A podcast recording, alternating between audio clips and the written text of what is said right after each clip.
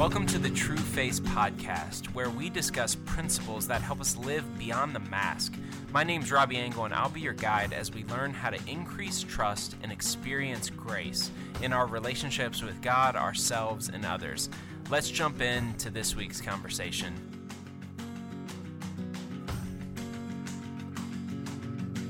I'm super excited about this week's guest because he has been a really close friend of mine for probably eight or nine years now. And for about eight of those years, he was my boss, but no more. Uh, I have moved on and he has not. Um, at, at, least that's what I like to tell him. Um, but this is my friend, uh, the lead pastor of Buckhead Church. Clay Scroggins. Clay, welcome to the Trueface podcast. How you doing, man? Thanks, Robby. I'm doing great. I love how you put that. That you've moved on, and I haven't. You make me sound like a like a spurned lover. hey, who is just sitting here waiting on you to come back. So uh, about a year ago, uh, Clay transitioned roles from North Point Community Church down to Buckhead Church as the lead pastor. Swapped spots with Andy Stanley, and about that time, I I made the transition to Trueface. Um, and Clay is a best-selling author. He has written a couple books, How to Lead When You're Not in Charge and How to Lead in a World of Distraction. And he has five kids, uh, all 10 and under. He is a, a surprising athlete. If those of you who have not played sports with Clay, he's the sleeper in pretty much every sport. He's one of those eclectic, um, multi skilled athletes uh, he is a savant when it comes to people's first names. That's my biggest pet peeve and annoyance of him. How else should I introduce you? This is pretty fun. Well, we shot Skeet together, and I was terrible. Oh, I that. did dominate you in Skeet. Yep. I mean, um, it wasn't even close. And and your reaction to that snake was also not impressive.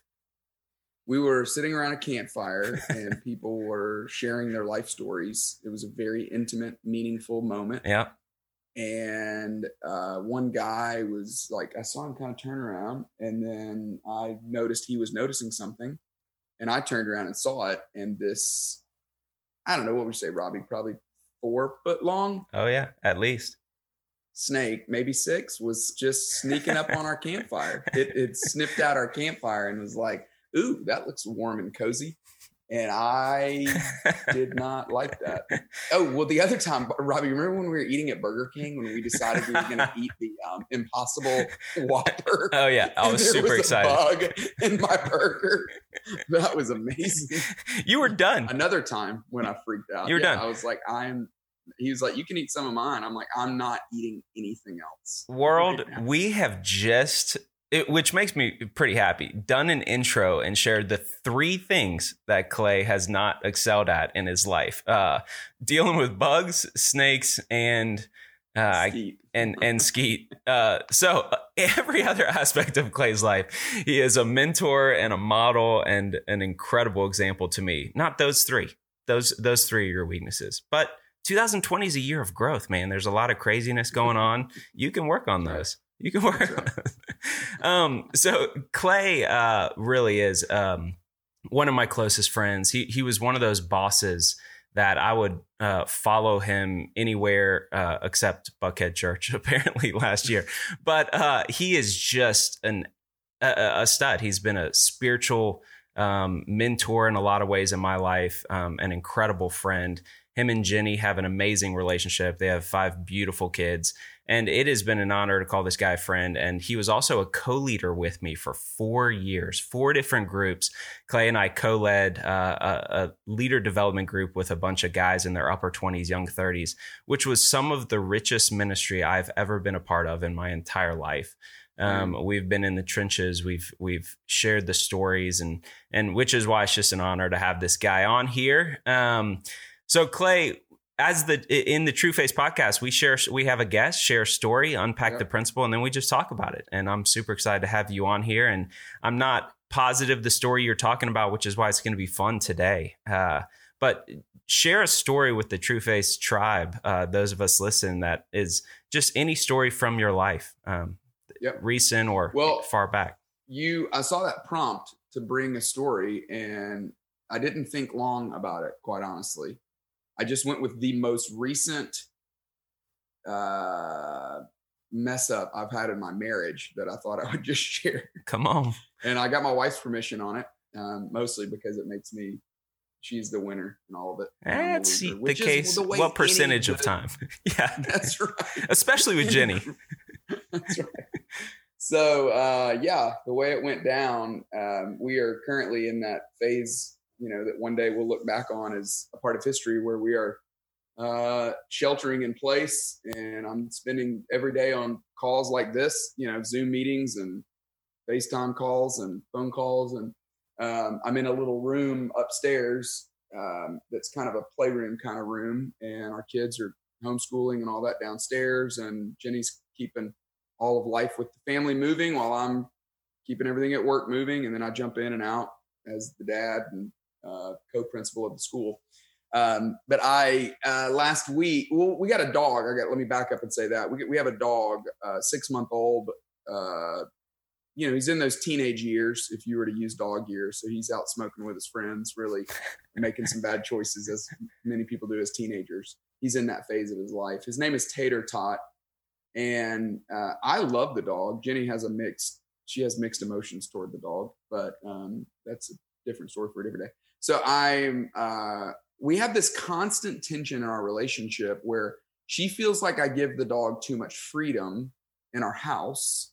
And if she had it her way until he shows that he is competent to potty where he is supposed to potty, he can't be inside roaming the house much. But the problem is, I wake up in the morning earlier than she does. And so I, in the morning, will take him out. I'll leave the door cracked open and I'll let him come back in whenever he's ready which at that point he does have a few moments of free reign. And so then usually I got to go get him and then I got to go put him in his room. And, you know, the time between from when he comes back inside to when I get him back in his room, it, it varies. I mean, it could be 60 seconds, anywhere to 20 minutes. And so this particular day, uh, I'm in the kitchen helping a kid, you know, with something. It's probably 6:30 a.m. Uh, maybe I was making some breakfast or something, and uh, she's still asleep. And so Tater comes back inside, and I heard him come inside, but then probably five or 10 minutes later, I was like, oh no, I haven't heard him since he came back inside. Where did he go? Well, he had run upstairs into Cooper, our um, uh, five year old's bedroom. Cooper was already up in another kid's room playing Legos. So I run upstairs. Oh no, Tater's upstairs. I run upstairs and I hear him in Cooper's room. The lights were still off. And I grabbed him, took him downstairs, put him in his room. Mhm. So that happened about 6:30. At about 10 a.m., I'm in a um, somewhat. I, I think the meeting was actually kind of boring. It was frustrating. It was one of those meetings at work. Yeah, Everyone's had this thought where you've thought, couldn't we have handled this over email? Yeah. one of those, you know, where there was a lot of reporting going on, and I was probably already frustrated, and I was sitting. I had been in that meeting since about 8:30 a.m. and so and it was going to actually last till about 11:30. So it was about a three-hour meeting that I just felt like a lot of it was not a great use of my time, which is probably a little prideful and frustrating, and also um, I just was I was irritated. So at about 10:30, uh, 10 between 10 10:30, she sends me a text, and I thought I would just read her text um, to you, Robby. Come on. She said, Jake said you let Tater roam. I feel so disrespected when you do that. I don't understand why you can't just put him in his room. Mm. So um, Jake is our uh, nine-year-old child. So my first thought was, my nine-year-old sold me out. Like my nine-year-old told, told on me. Snitching. Um, so he was a snitch. That's right. he snitched. So um, then, second of all, I just thought you feel so disrespected. That is a very strong word because I thought I'm not trying to disrespect you. I was just trying to keep him. Some of the problem is if I immediately put him in his room, he just barks, which I'm afraid is going to wake her up. And so I was really doing it Mm. to try to keep everything quiet so that she could continue to sleep. Mhm. So, you know, I felt like I had a pure motive, certainly not to disrespect her. And I wasn't just completely disregarding her wish. Um, the other thing I felt is I remember thinking, does she think that I just take the dog and go put him in a precarious position? And, oh, I'm sorry. The other thing she said in the text is Tater pooped and peed in Cooper's room. Mm. That was the preceding text. That's an important factor. Yeah. very important factor, very important detail of the story. So he poops and peed in the room. Yeah. Then she says, Jake said you let him roam. I feel so disrespected when you do that. So I had about from the time I went downstairs, uh, you know, because right now we're all kind of eating lunch together. So at about noon, I went downstairs. So from 10:30 to noon, in this boring meeting, I'm just sitting here stewing over her text message. So I think, does she think that I just took the dog and went and placed him in a room and said, "Hey, poop here. This will be fun. Wait till she finds it." Um, and I just worked myself up. I got, I had all these Yep. imaginary conversations going on in my head about how dare she say that and that was rude and all this whatever. And so I go downstairs at noon and I just unloaded, you know, like every husband or wife has done in the past. And it was so wrong of me, not helpful of me. And so I just said, You think I'm disrespecting respecting you? Are you kidding me? I'm just trying to keep him quiet. You think I wanted him to poop and pee somewhere? I'm sorry that the dumb dog isn't potty trained. I was trying to keep him quiet so that you could sleep longer. I'm on your team in all this. I don't understand why you come to me with all these emotions. I feel like you went from zero to 60. Disrespect is such a powerful word, all this Mm. stuff. And she finally was like, Hey, maybe you need to go back upstairs. Where are you getting all this emotion? Mm. I didn't mean all that by this. I just was simply saying, I thought I was being kind in the way I said it.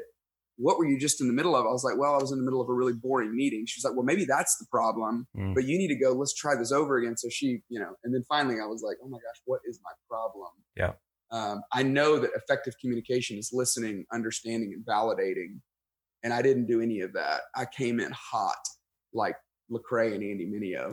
Instead, I should have said, um, "Hey, tell me more. How did that make you feel when you saw the poop and the pee? Yep. Is there anything you'd like me to do different?" And then the other thing I've learned, Robby, is that mature and healthy people, which I am growing in that, but I'm not yet one. They have the ability to let other people feel what they're feeling without having to agree with it or Mm. get inside of it. Mm. And I needed to uh, tap into that in that moment, as opposed to just getting so mad that she was disrespected. You said let other people So- know how they're feeling without getting into it. What do you mean? Give me an example of what that would have looked like. Yeah. So what it would have looked like was me saying, "Hey, tell me more about you feeling disrespected. I want to hear more about that." Yeah. Um, and then I could have said, "You know what? I hate that you feel that way. That was certainly not my intention, and I'm so sorry that I made you feel disrespected. But I was definitely not trying to disrespect you." Um, in the future, I'll try to be more careful about that. But I really appreciate you sharing that. How how would Out. Go ahead? without being uh, whipped around, I feel like I let her emotions whip me around Huh. and get me into a, a worse place, as opposed to just validating her emotions and letting her experience what she experienced without having to get in the middle of all of it. How do we do that? Because obviously that stirred emotions in you. How do you? Is there value, and how do we share that emotion that you felt? Because you had a lot of emotions. Is there value, and how do you share that with her? Yeah, I think you absolutely can. Um, but I think you start by, I think that listening, understanding, and validating, I've learned that from my good friend Ted Cunningham, is a really simple, practical way to think about communication. Mm. You got to start with listening, understanding, and validating. Mm. And I didn't start there. I started with, let me tell you all the reasons you're wrong for feeling what you're feeling about that situation. Yeah. And I am, that's one of my many weaknesses in relationships is I quickly rush to judgment in my head. I think I'm right, Mm. they're wrong, and I immediately play out all the reasons why. And um, suspending your judgment in that moment and going, I'm not gonna, I'm not going to assess any blame in this situation. I'm simply gonna get some more facts. I'm gonna do some more listening, understanding, and validating. Mm. I think that's the first step in all this. Is instead of immediately going, well, uh, because I didn't have to let my feelings be hurt by it, Yep. but I let them be hurt by it. And if, you know, I listen, understand, and validate it, and, and I still realize, oh, she really does feel like I was disrespecting her, then I can go, well, can I just reflect back the way that word feels? The- Oh, that good. word disrespect really feels like you're saying that I don't value you as a human or that I don't care about what you think or what you believe. And that could not be further from the truth. But I had a professional coach for a while, uh, Dean Harbury, who used to always talk about staying in the balcony. Mm. The drama, the emotion is all on the stage. And we, eh, to thrive in relationships, we've got to be able to stay in the balcony. And that's not to, uh, it doesn't mean we don't enter into what they're feeling, but it means that we're not whipped around by what they're feeling. We don't Mm. have to be. Another way to put it, uh, Pete Scazzero, you pointed me to Pete Scazzero's podcast on emotionally healthy leaders that emotionally healthy leaders are differentiated from other people. Yep. That was a good example of me not being differentiated from her, that I let her emotions dictate my emotions. I let the way she was feeling dictate the way I was feeling. And you can listen to the way someone's feeling. You can even say, Hey, I can understand how you'd feel that way. So, from what I understand, what you're saying is anytime I let him roam, I'm making it feel like I don't care about you. Is that what you're saying? Gosh. wow, that's really unfortunate because that's not the way I feel. But it's it's all about distancing yourself. I think um, staying in the balcony, viewing life as a really watching it as a movie and not getting into the drama of it. Yep. Do you, were you able to connect? Uh, you you, may, you said a quote. I've been quoting you. I might have got it wrong for the past year and a half. Unresolved emotions go into the basement of your heart and lift weights. Is that? Did I Yeah. mess that up?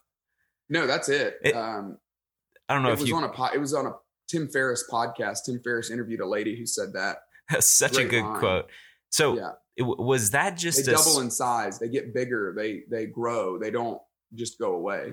was that response because another day uh, she could have sent that text and it would have been like, okay, sorry, babe, I didn't mean that because Yeah. I've seen you do this. So what did did you find out? Was it just a spillover of Uh. the stress of that meeting, or did, were you able to identify the source of of that emotion that passed on to her? yeah, I definitely feel like I was uh, my resilience tank or Yeah. my patience. The amount of patience that I have in this season Yep. is certainly less than what it normally is Yeah. because of all the changes in the world right now. I mean, this is not the way I want to be working. Uh, So the meeting true. I came from, I was frustrated by, but in general, there's just a additional level of stress, anxiety, uncertainty, fear, worry, all those negative emotions in this season. Yep. Um, so yes, I quickly I did. I think as she reflected back, I think at one point in the argument she said, "Whoa, whoa, whoa, whoa, whoa, where are you getting all of this emotion?" Yeah. And you know, in the moment, I think I was so on a roll. I was like, "It's just because of the situation," and I was so mad about. It. And finally, when I stopped, I was like, "Yeah, this is a lot of emotion that I'm bringing to a not really that important situation." Yeah, yeah. I um so a hundred percent of us can relate to this. Unfortunately, last week, the, the past two weeks, I've been uh tons to do with some deadlines. And so I, as I do in my stupidity, often squeeze out my morning time and just get to work and start cranking through the to-do list. And I did that real heavy uh last week. And this this week I have some um deadlines for some writing projects and I've got access to a cabin up the road about an hour away. So I said this weekend, uh, just this past weekend, I said, Hey, Emily, I, I know this is a big ask, but I really would love, it would be super life giving to me to be able to go up to the cabin for a night, like two days. I need to go up to this cabin. And if I could stay the night, that would be really life giving to me. In turn, saying, the only option I'm giving you is if you say no, you're taking away something that's life giving and you're not Really loving me. life-giving. Yeah, you Um, really built that request. Oh yeah, it was strategic um, in my unhealth, and so she she uh, responded. and She said, "Robby, you know that's like the one thing I don't like to be home alone, and you know with all the stuff going on, I would be. And so, can you just go up and come back at like six o'clock those days and drive a little bit extra?" And in that, everything in me, in my uh, resolve of being exhausted and my tank being dry, I so quickly went to defensive about me, my rationale. It's like 90 some percent of the time and listening to your story, because I just did the same thing. Um, it feels like it's so crazy because we know this, but anytime it's like defensive about us, Yep. that shows it's 90 something percent our situation, our issue going on because we can't make it be about them, which is love of, of Yeah. serving them, caring for them. And what you said of like the curious and seeking understanding and understanding their perspective. Well, that's about them and defensiveness and rationalization and emotion is about me. And man, it's like if I could have a friend like you, like on an earpiece, that anytime I was emotionally reactive or defensive or going over three or four scenarios in my head about why somebody else is wrong and I'm right. If I like had somebody ping me every time and said, Robby, 90 some percent chance this is your situation, your issue, something unresolved. And even as I say that, I know we have the Holy Spirit, so we have access to that. Say, So Robby, like- I'm like, we do have him. Hey, Jesus actually called him a friend. and Pastor, settle down. I'm not giving you that Jesus juke layup. I jumped into it ahead of you, but it's like, gosh, I, that is maturity for all of us. Like, Yeah. we have the Holy Spirit to tell us, like, and give us those like buoy reminders. Like the buoy is something above water that indicates something below water, and the buoy above water. Anytime I'm defensive or rationale or doing three or four scenarios of, about it being about me means I am not loving or considerate or understanding the other person. And man, uh, and sometimes it's something significant, but a lot of times it's just a, a dry well, which I think a lot of us have right now because of the open loop of anxiety, uncertainty, changes going on. Um, and I think there's a speed of life too. I think there Mm. is a. Um, I've I've learned this from you over the years. The ability to slow down even when you're walking into a situation or a meeting, Mm. and just to slow down enough and go, Father, would you allow me to be sensitive to the Spirit in Mhm. this conversation? Help me to listen to how how do you want me to love?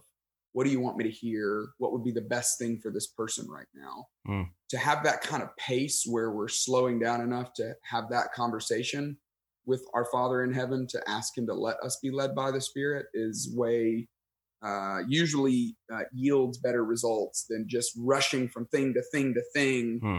where we're just in a react uh, reactionary mode of life. yeah, but I need that strategy time before the meeting to box Emily into a lose lose scenario to let to get me my night away. Uh, Robby, I've had the exact same situation. It- w- w- What it ha- what would happen for me is I would get somebody would ask me to speak at something yeah, that would really get me excited. Oh, yeah. and I, it would be the same thing. I would go, "Hey, I know we got a lot going on, but this person just called. They want to speak at this thing. Gosh, I'm so excited about it. That sounds so fun." And she finally just said, "Hey." You can't keep putting me in that situation because it's a So lose lose. If I say yes, I'm sad and I'm bummed, and now I got extra work. If I say no, then I'm crushing your dreams. And that's not a great place for me to be in. So can you start regulating some of that on your own and looking out for me and not putting me in that situation? Gosh. Yeah. All right. same. So when I'm going into something with open loops, if I pause and say, Father, help me to it to be about the other person, to love them, because if it's about me, and I know going into the conversation, if it's a reactive feeling inside of me or a defensive or a justifying position, I'm not ready to love them. Man, That's it. Spirit, help me be more aware of that in my life to grow. Clay, I love That's you, it. man. This is so fun. See your I face, you even too. though we can't hang out in person right now. Y'all, Clay has written a couple books How to Lead When You're Not in Charge and How to Lead in a World of Distraction. And I highly recommend both those books. Go get them. Uh, you can tune in like I did last Sunday to Buckhead Church Online. Is that the website URL? Uh, it's just buckheadchurch.org. it, to check out here Clay's teaching. Um, he is a phenomenally gifted man, husband, friend, and pastor, and I've been thankful for him. Thanks for being a part of the Trueface team, Clay, uh, for supporting us here and loving us so well uh, at Trueface. Um, any, so, two questions as we wrap up. What's something in your life that's life giving, and what's something that you're learning from right now? Oh man, life giving. I would say we're doing a screen free Saturday. Come That's on, been really life giving. Um, just taking a Sabbath from the screens. Our kids are staring at screens during school all week, and then on Sunday our church is online, so certainly can't take a Sabbath from the screen on Sundays. so Saturday is kind of our only day to do it. That's been really life giving. I've learned to really look forward to it. I think I, the first week was like, oh gosh, I don't know that I'm going to like this, and now it has quickly become my favorite day of the week. And then the second thing you said, what is God teaching me right now? Yeah, what are you learning? What are you reading? What are you learning? Uh, this could be a book, uh, somebody you're studying, anything. Yeah. Uh, let's see. Um, I would say the I, first thing that came to my mind. There was a news report last week that this town in India, um, for the first time in 30 years, that the people in the city could see the Himalayan mountains because huh. uh, there was so much pollution in the city, they couldn't see it, and because of the current uh, way our society is turning down the noise, hmm. specifically turning down the pollution, they can now see the Himalayas. Hmm. Um, so I think that's what I'm that's what I'm learning right now is that all of this, uh, all the the way that life has been changed and affected, and so many different losses and so many different things that we have turned down w- without our permission or that have been canceled. That um, it's not all bad. That there is something that God's trying to show us. There's some there's a Himalayan mountain for every single one of us that God wants us to see right now in this season. And so I'm uh, I think I'm just he's teaching me that for sure to be wide eyed. Um, you know, when you dribble in basketball, that was always the biggest skill was having to learn how to keep your head up. Mm-hmm. Um, and so I'm, uh, yeah, trying to do that. That's awesome, y'all. Uh, we hope you enjoyed this podcast. Uh, give it five stars if you liked it. Subscribe to it, share with your friends, and tune in in a couple weeks for our next episode. Thanks, y'all. Bye.